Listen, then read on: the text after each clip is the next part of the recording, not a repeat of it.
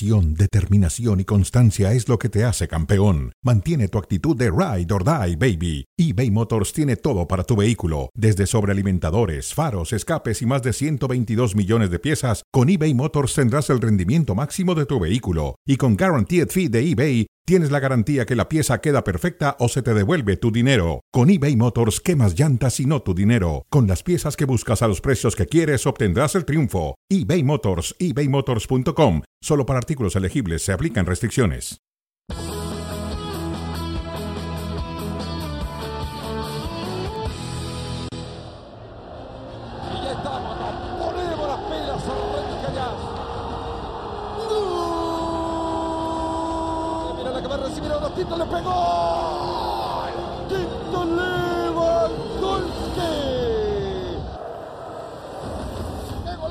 Acaba de hacer Mbappé! ¿Dónde colgó ese balón? ¡Gol!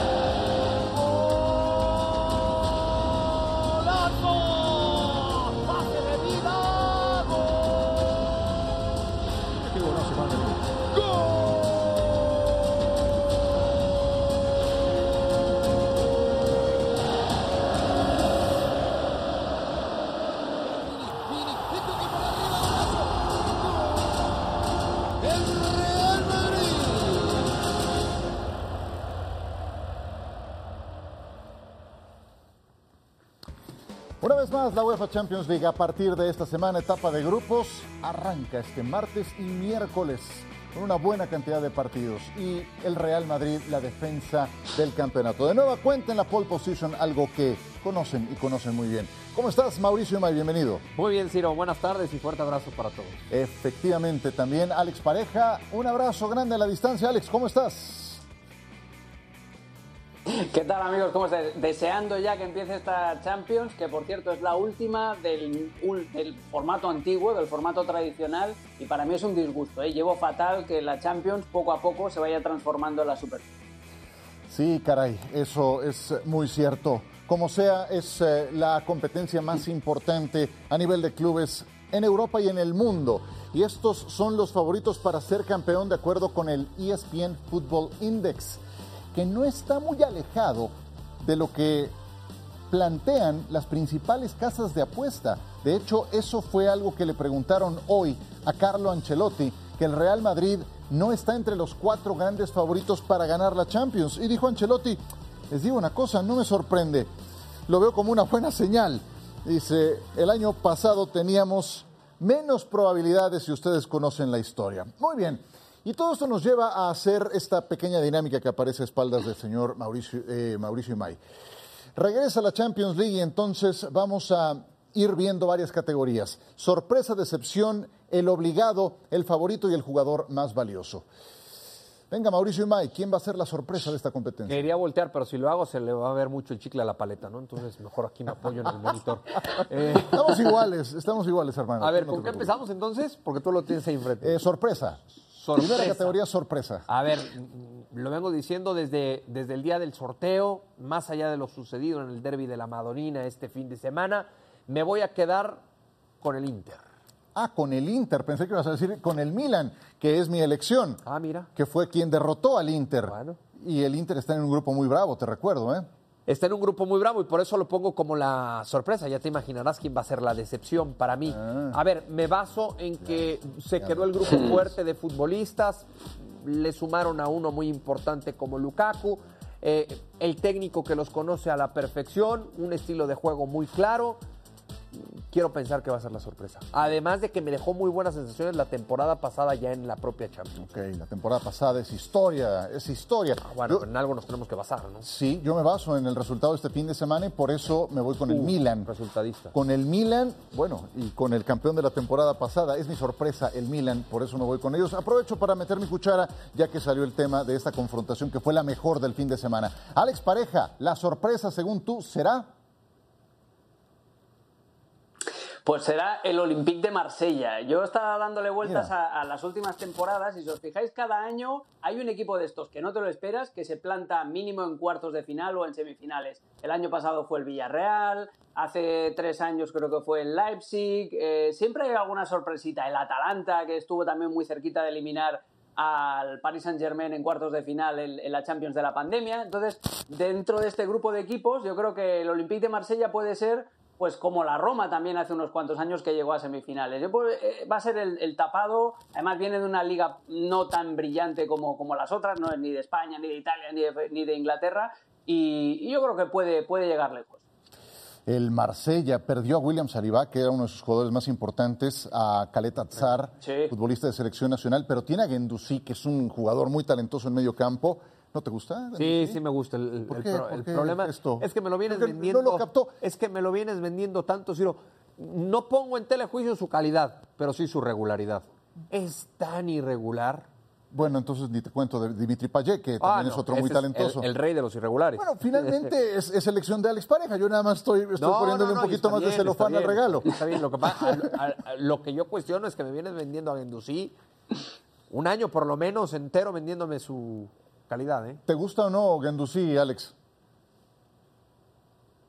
Sí, pero tiene, tiene esa irregularidad. Cuando estuvo en Berlín, eh, lo mismo. Es un jugador, desde que apareció en el Arsenal, que tiene destellos de calidad y de mucha personalidad en el centro de la cancha. Y hay otros días en que el cable rojo toca con el cable azul, eh, están pelados, saltan chispas y se funde. Eh, es un jugador que le falta, le falta personalidad. No os olvidéis dentro de este Marsella a Pau López, el, el arquero que ya estuvo en el Tottenham, el arquero español. Eh, tiene, tiene buenos Alexis Sánchez, que siempre te va a aportar ese pozo de experiencia en la delantera. Y además están muy acoplados al sistema este de tres centrales y dos carrileros, que yo odio, pero que le está funcionando muy bien. Se les fue también Jorge Sampaoli, su entrenador, sí. y Arkadiusz Milik, su eje de ataque, claro. entre algunos otros. Bueno, mm. basta de sorpresas. Vamos, Alex, ahora con la decepción. Uy, la decepción, yo voy a hacer la, Juventus, eh, y es decepción a medias, porque solo te puede decepcionar aquellos equipos de los que tú esperes algo, pero la Juve, siendo parte de la aristocracia europea, siendo de, este grupo de, los equipos más rancios de, de, Europa, rancio en el buen sentido, eh, de, historial y todo esto, es el que menos fuerte veo de, los que hay. O sea, el año pasado sí que podía estar por encima del Barça, pues podía estar por encima de otros equipos, pero yo no veo a esta Juventus ni en cuanto a nombres, más allá de Vlaovic, ni en cuanto a funcionamiento colectivo, que es lo más preocupante en un equipo de Allegri, eh, como para dar buenas señales. Eh, y todavía no está recuperado Chiesa, que puede ser el factor diferencial en esta Juventus, pero yo me, me vuelo otra temporada de estas eh, mediocres en Europa para, para la vecchia señora, que además ha caído en el grupo del Paris Saint-Germain y una mala visita a París, que es la primera fecha, eh, podría marcar muchísimo el resto de, de, Champions para ellos. Para variar, se les lesionó Paul Pogba, que está muy justo para la Copa del Mundo, noticia del día de hoy. Sí. En medio de tanto escándalo, ¿no? Además, sí, mira nada más las cosas que ocurren. Mauricio, bueno, ya, ya dijiste quién va a ser tu decepción. La verdad, quieres ponerme de malas, pero... Es que no, Ciro, no, no. Es muy temprano motivo. para eh, ponernos de malas. Alex habló de una decepción a medias. Ajá. Se fue a la fácil, Alex, ¿no? A medias. No, tenemos que hablar de una decepción... ¡Hombre! Michi derecha. Michi derecha. ¿Por qué? Porque entiendo lo que dice Alex, a medias, porque eh, parece natural lo que puede llegar a suceder con esta Juventus. Uh -huh. Para mí sí la decepción puede ser, y lo veo con probabilidades altas, el Barcelona. Por lo mismo, por la confianza que por lo menos yo sí le tengo al Inter. Porque el Bayern, a ver, el Bayern tiene un lugar ahí, ¿no? Yo quiero pensar que sí. O sea, el Bayern no lo ponemos no. En, en, en, tema de conversación. Pero entonces, ¿te pareció poco lo que trajo el Barcelona? No, me pareció. ¿No crees que puede ver a los no, ojos no, a las potencias muy, europeas? Me pareció muy bueno, ha tenido muy buenos partidos en el arranque de la temporada española. Uh -huh. Sí sigo creyendo que es un equipo en construcción. Pues para ir en construcción ahí la lleva, ¿no? Para ir en construcción muy bien en Liga. Uh -huh. En Liga. Sí. Eh, al Bayern. A ver, entonces lo que me estás diciendo es que no van a pasar de grupos. ¿Ese es tu planteamiento? Sí, insisto, por la confianza es que estoy depositando en el Inter. Es una decepción tremenda por lo que trajeron, uh -huh. justamente. Ok, entonces, decepción sería para ti el Barcelona por no superar la etapa de grupos. Otra vez. ¿Y va a Europa League o tampoco eso? ¿También no, te sí, pareció? No. bueno, el Barcelona. Y hasta la puede ganar. Dice Mauricio Imay. Yo voy a ligar mi decepción. No sé si quieras decir algo de lo que dijo Mauricio Alex. No, no, no, entiendo, es un riesgo real.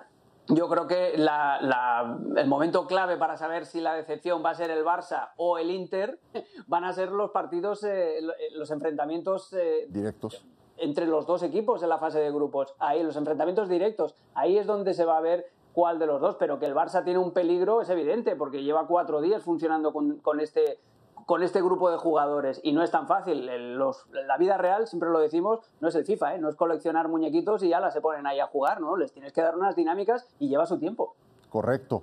Eh, muy bien, muy bien explicado. Y yo me voy a permitir ligar mi decepción con el obligado, precisamente porque el obligado tiene expectativas tan altas que no mm. ganar la Champions correspondería un fracaso y entonces se convertiría en una decepción el Paris Saint-Germain ocupa, en mi opinión, cada una de esas dos categorías. Entonces, si me permiten poner en decepción al Paris Saint-Germain, en el programa anterior que hicimos en ESPN FC, Fernando Palomo ponía un, argumento que también me parece considerable.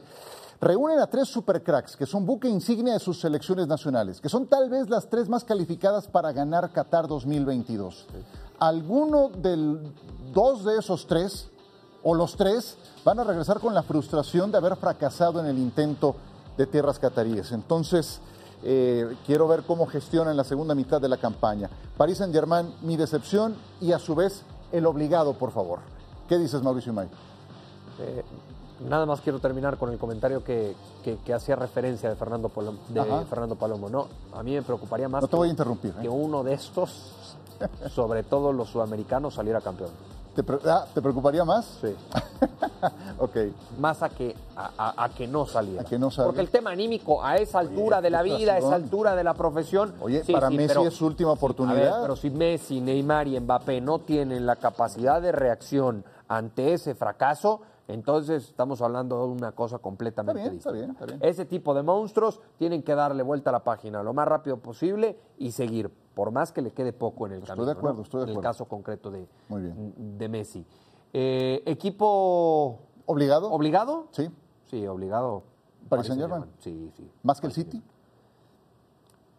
A la par. Pero bueno, yo, yo en esta ocasión decidí Paris Saint Germain porque otra vez soy terco y otra vez puse al City como el favorito. No, no, y, sí creo que tiene un punto por delante del París, eh, del de Manchester City?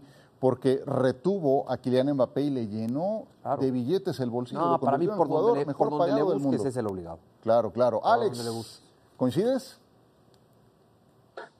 Lo mismo, lo mismo. La obligación es para el Paris Saint Germain por eso, por el dinero que llevan invertido, por esa obsesión de Alquelife con la Champions eh, porque este seguramente puede ser el último año de tener a ese tridente que, tanto nos llena los ojos en, social media, sobre todo. Entonces, por eso es el, Paris Saint Germain es el máximo obligado.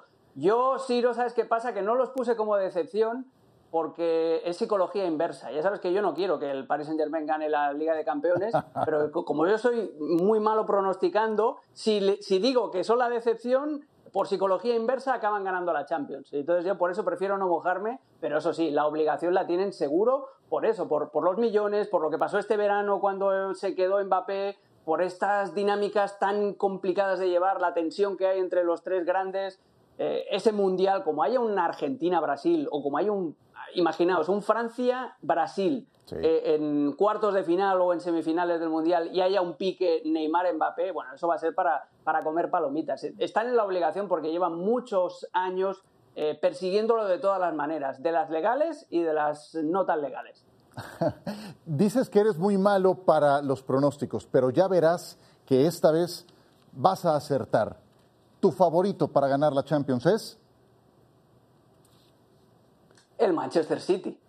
Manchester City. Quizá también por eso, ¿eh? por la obligación que llevan, porque llevan muchos años picando a la puerta, porque ya se comieron la, decepción de una final perdida hace un par de años con el Chelsea y porque este año parece que han conseguido lo que les faltaba, que era la contundencia de Holland, que es el que eh, eh, va a rematar lo que antes Gabriel Jesús o Sterling enviaban fuera en los momentos complicados. Eh, si Holland, sé que es ciencia ficción, pero si Holland hubiera estado en una de esas dos transiciones que tuvieron Grealish y, y Foden en el Bernabéu para cerrar la eliminatoria, pues seguramente la historia sería diferente. Por eso, porque con Holland y con Julián Álvarez también el City gana muchísima pegada, eh, es este año o váyase usted a saber cuándo, porque vete a saber también hasta cuándo le va a durar el impulso, la energía a Guardiola para seguir diseñando ultra mega equipos sin conseguir esa Champions. Yo firmo debajo de lo que ya mencionó Alex Pareja, también es Manchester City mi favorito para ganar la Champions. ¿Tú qué dices, Mauricio? No, estamos todos en la misma. Estamos en la misma. Ahora, no, sé si también estamos pecando de tercos, ¿no? Eh, y, que otra vez nos vaya a decepcionar el City. Eh, pero, pero sí me parece que de arranque en la temporada es lo más lógico, ¿no? Ponerlo como el candidato natural al título. El, el, el, sábado llegaba a atacar el área rival hasta con cinco futbolistas. Ah, Impresionante la manera para producir y generar fútbol ofensivo por partes. Ahora tienes un gran definidor que te va a desatascar eh, al menos un par de juegos eh, en esta Champions cuando se pongan complicados. Eso es lo que añades teniendo a alguien como Erling Holland, que para mi gusto es, eh, es el que perfila como jugador más valioso. Y es mi elección para esta última categoría. ¿Tú qué dices? Vamos de la mano. ¿También? Claro. ¿Pero por qué me copias la tarea? No, no te la copié, ni, sabía tu resultado. Se la mandé a las 3 de la tarde al señor productor. Tú se la mandaste como al cuarto para las 5. A la 1 no, 33 de la tarde, que no, tengo enfrente. No, no, no, no. Este, Holland. Y, te de una eh, se lo puse. ¿Te imaginas cómo puede crecer todavía Holland con la tutela de Guardiola? Pero me parece que también esto tenía que ir de la mano, ¿no? O sea, si ponemos al City como favorito, estamos pensando que va a ser el equipo que va a llegar más lejos en la competencia y Holland, por, por naturaleza, va a ser el futbolista que más oportunidades va a tener de marcar diferencia. Un goleador en toda la extensión de la palabra, inclusive para mí va a ser el futbolista que más goles va a marcar en cualquier liga. ¿eh? En cualquier liga, pues sí, tiene, tiene esas condiciones. No creas que tenía en mente que fueras a poner a Robert Lewandowski después de lo que dijiste en tu segunda elección. Eso lo tenía bastante claro. ¿Tú qué dices, Alex Pareja? Jugador más valioso. Entiendo lo de Holland y, tiene muchísimos números para ser el máximo goleador, eh, junto con Mbappé, también seguramente por, porque el grupo que le ha tocado al, al Paris Saint Germain, especialmente ese Maccabi Haifa, pues es muy pero que muy apetitoso para las goleadas. Pero yo os diría que para mí el MVP no tiene que ser necesariamente el que más goles anote. Y fijaos que no hemos hablado para nada del actual campeón, del Real Madrid, y yo creo que Vinicius puede ser definitivamente ya este año en el que acabe pegando el estirón definitivo. Eh, igual el Real Madrid no gana la Champions, igual eh, Benzema no tiene la misma producción goleadora del año anterior, pero yo creo que Vinicius con el arranque de temporada que está teniendo, con, con lo afilado que está de cara a portería, con lo imparable que parece en el uno contra uno. Ahora también se desmarca perfectamente al espacio, como lo vimos en el, en el gol ante el Betis. Eh, está creciendo muchísimo y yo para mí es que Vinicius ya está mucho mejor ahora mismo que, Neymar. Y eso que Neymar ha arrancado muy bien la temporada también, pero yo confío mucho en lo que puede hacer Vinicius esta temporada en, en la Champions. Un Vinicius que hoy compareció junto con Ancelotti en la rueda de prensa previa al partido de Champions contra el Celtic del Real Madrid. Eh, le hicieron la pregunta a Vinicius si consideraba que ya estaba entre los cinco mejores jugadores del mundo. Nada más sonrió, respondió cualquier otra cosa, pero ganando un nombramiento de jugador más valioso de la Champions, creo que podría irse acercando a ese objetivo, alguien que ha crecido de manera exponencial en los últimos tiempos. Escuchamos a Ancelotti. Yo creo que en esta competición eh, Real Madrid eh, siempre ha sido respetado y siempre va a ser respetado. No solamente por lo que hemos logrado el año pasado, va eh, la historia de este club que habla en esta competición. la empezamos con, mucha ilusión, como siempre. nunca se sabe lo que va a pasar. no podemos pensar mucho más adelante tenemos que pensar a este grupo, que tenemos que, pasar, que ganarlo y, después a ver qué pasa después en Mundial. No, no me sorprende, lo veo como un buen señal, lo veo como un buen señal porque yo creo que el año pasado teníamos aún menos posibilidad en la estadística. Este año hemos mejorado, tenemos un poco más. Yo creo que va a pasar lo que has pasado el año pasado. Vamos a competir hasta el final. Eh, ojalá podamos competir en la final. Las palabras de Ancelotti siempre certero, siempre encuentra una explicación eh, certera para cada tema. Este ha sido el arranque del Real Madrid Goles a favor 13, goles en contra 4 y no han ni empatado, no han tropezado, no han pinchado, van perfectos en lo que va de esta temporada. Y eso también recuerda lo que fue la Champions anterior para el Real Madrid. Lo superaron en el trámite el Paris Saint-Germain, el Chelsea, el Manchester City, pero no basta con superarlos, con generarles más. Estos nunca se rinden y siempre te pueden derrotar. ¿Qué es lo que más te ha gustado, Alex Pareja, del Real Madrid en este arranque de temporada?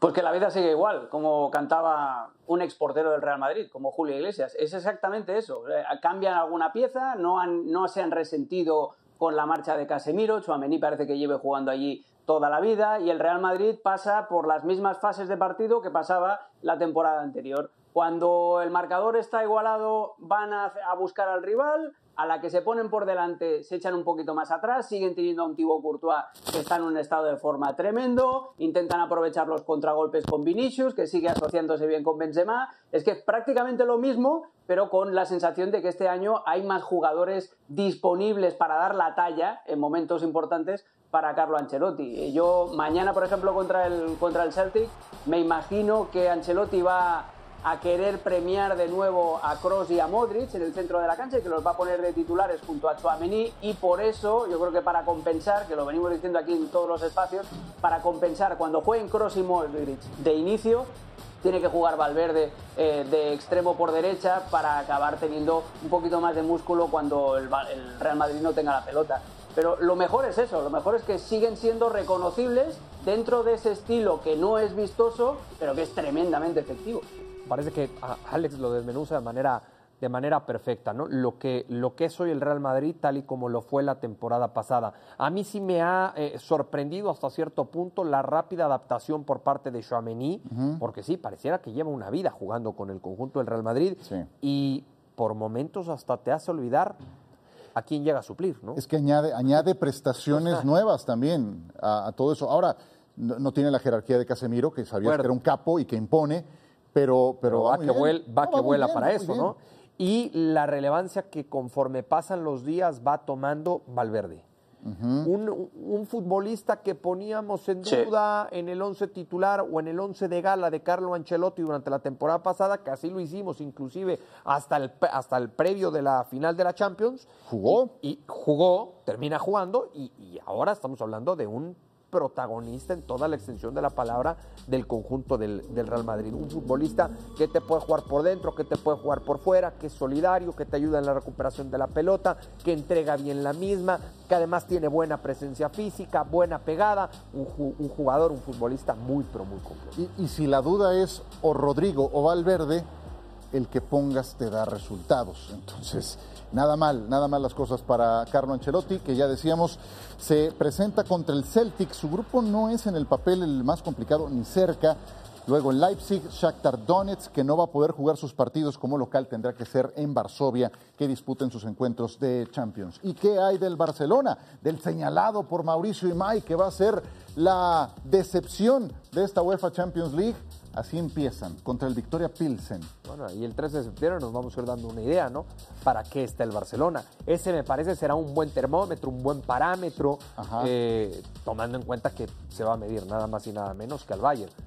Pero yo con eso no te estoy diciendo que tenga la obligación de ganarle, de exhibirlo, de ser mejor, pero vamos a ver en dónde está parado. ¿Tu duda con el Barcelona está en qué? O sea, crees que tiene el material humano, ¿no? Pero ¿Tienes, ¿Tienes dudas en, cuanto a qué? En, el tiempo de trabajo, en, el tiempo que lleva o que va a llevar Xavi con estos, con estos futbolistas, que no puedes eh, implementar un sello o un estilo de juego con nuevos futbolistas de la noche a la mañana. Pues ese partido contra el Bayern en Alemania es, dentro de ocho días. Es dentro de ocho días. Eh, sin embargo, Alex, ¿tiene el Barça futbolistas como para ver a los ojos al Bayern Múnich ahora? Tiene futbolistas, lo que no sé si el partido, el duelo le llega demasiado pronto. Eh, si hacemos un poquito de arqueología de Champions, el Barça solo le ha ganado dos partidos en toda la historia al Bayern de Múnich.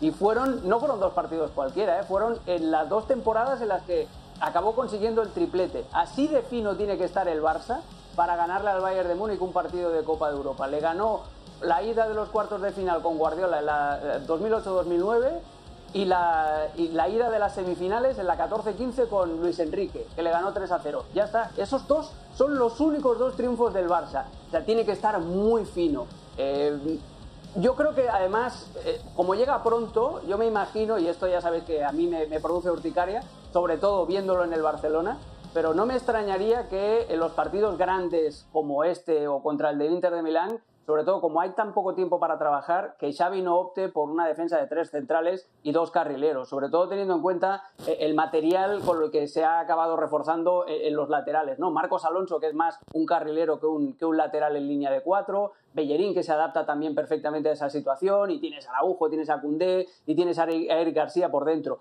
Yo me imagino que Xavi, sobre todo en la visita a Alemania, en la segunda fecha, va a optar más por esto y para mí sería una decepción, ¿eh? porque ya sabes que yo soy un purista del estilo de Cruyff.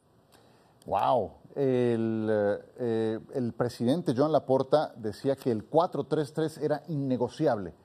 Pero Xavi, supongo que entonces no le van a poner un pero a esa formación, ¿no? Era innegociable cuando quería fastidiar a Ronald Koeman, pero aquí creo que no diría absolutamente nada. ¿Te hace sentido? No, pero ya lo usó en Anoeta. Ya, ya, lo usó en la noeta, ¿eh? Por supuesto. Sí, Contra sí, la Real Sociedad. Ya usó un 3-4-2-1, ya con defensa de tres centrales y dos carrileros.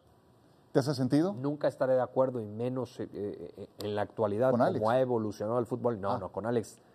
A ver, no solo coincido, sino admiro y reconozco lo bien que ve el, el, el fútbol. Ah, no, sino con, con ese directivo que quiere imponer un estilo de juego a un entrenador que es no solamente el que más sabe en ese sentido, sino con los futbolistas con los que cuenta, de acuerdo a sus características y por lo que te va a exigir el rival, pues tienes que ir modificando, tienes que ir cambiando. El fútbol ha evolucionado, hoy no puede ser tan rígido tácticamente porque al final del partido te pueden comer el pastel muy rápido. ¿El Barcelona está obligado a pasar a octavos? Sí. ¿Sí? ¿El Barcelona está obligado y crees, Alex, que va a pasar a octavos de final en la Champions? Creerlo no lo tengo claro porque depende de esos dos enfrentamientos individuales con el Inter, pero tiene por su supervivencia como entidad propiedad de sus socios, eh, necesita llegar lejos en la Liga de Campeones. Si se vuelve a quedar en la fase de grupos en Champions, sería un desastre porque las palancas, recordad que es simplemente es como cuando vas a sacar dinero en el cajero automático, pero con tu tarjeta de crédito, que luego lo tienes que devolver. y, y eh, cada año el Barça va a empezar con un hándicap negativo en cuanto al balance, porque esas palancas las tienes que devolver. Y si no empiezas a andar el círculo virtuoso de Joan Laporta, ese buen fútbol, buenos resultados, buenos patrocinadores, etcétera, etcétera, etcétera, pues si no consigue pasar de fase de grupos esta temporada lo puede tener muy, muy complicado y puede acabar pues eso, hipotecando el club y convertirlo en una empresa, en una sociedad anónima deportiva, propiedad de, vayas usted a saber, de cualquier multimillonario. Entonces, es, no sé si va a pasar o no, pero que si no pasa el Barça como entidad, como club propiedad de sus socios, eh, puede estar en un gran, gravísimo problema. Eh, yo sí creo que va a avanzar a la siguiente ronda del eh, Fútbol Club Barcelona. Ha sumado a un delantero que es de los mejores del mundo, Robert Lewandowski, y me podrán decir, pero tiene 34 años. Sí, pero 34 años en alguien tan profesional, tan dedicado, tan cuidadoso en sus hábitos como Robert Lewandowski, son varios años menos eh, en, su, en su trayectoria o lo cercano que puede estar a, retirarse. Además, las lesiones lo han respetado. Veía que el mayor tiempo que estuvo fuera de actividad por alguna lesión fueron 29 días. Entonces, eh, es alguien que todavía te puede entregar mucho y desatorarte algunos partidos que se puedan ir complicando. Y del otro lado, ¿ves al Bayern Múnich tan alto en las expectativas para ganar la Champions, Mauricio? Sí, sí lo veo alto. Sí lo veo alto. No, no lo pongo como el candidato uno al título, ya hablé de eso, ¿no? Para mí el principal favorito es el, es el Manchester City, pero, pero me parece que el Bayern con, eh, con Nagelsmann ya mucho más eh, aterrizado, ¿no? Bajo esa responsabilidad, con un Mané que viene a potencializar evidentemente el aparato ofensivo de este equipo y con una base de futbolistas que se conocen a la perfección, sí, sí tiene para llegar lejos en esta Liga Campeones. Cortito, en 30 segundos, eh, Alex, el Bayern es tercero en la Bundesliga, eh, como que hasta duelen los ojos de ver eso eh, ante uno, ¿no? Sí, pero si analizas los dos partidos, el del Borussia Mönchengladbach, eh, Jan Sommer hizo el partido del De siglo, su vida. eh, con récord de paradas Ah. incluidas en la Bundesliga, el partido de su vida y, y de vamos y de tres vidas que viviera más. Y el otro día contra el Union Berlin, que es un equipo que está dando la sorpresa, que está rindiendo muy bien, tuvo la mala suerte el Bayern de que se les avanzó el Union Berlin a los 10, 12 minutos con una jugada a balón parado y después tuvieron que remar. Pero yo creo que es un gran equipo el Bayern, sobre todo en Europa. Y está, yo creo, para mí el tercero en el ranking. ¿eh? O sea, Manchester City candidato, después el, el Qatar Saint Germain el segundo por la obligación y después el Bayern de Múnich. Perfecto, qué gran programa, de verdad, un gusto siempre estar con ustedes. Muchas gracias, mi querido Mauricio. No, afortunados nosotros de estar contigo, Silva. Privilegio, como diría el gran Mario Carrillo, que le mandamos un abrazo. Alex, muchísimas gracias. Disfruten la Champions. Ya conmigo. Abrazo, amigos.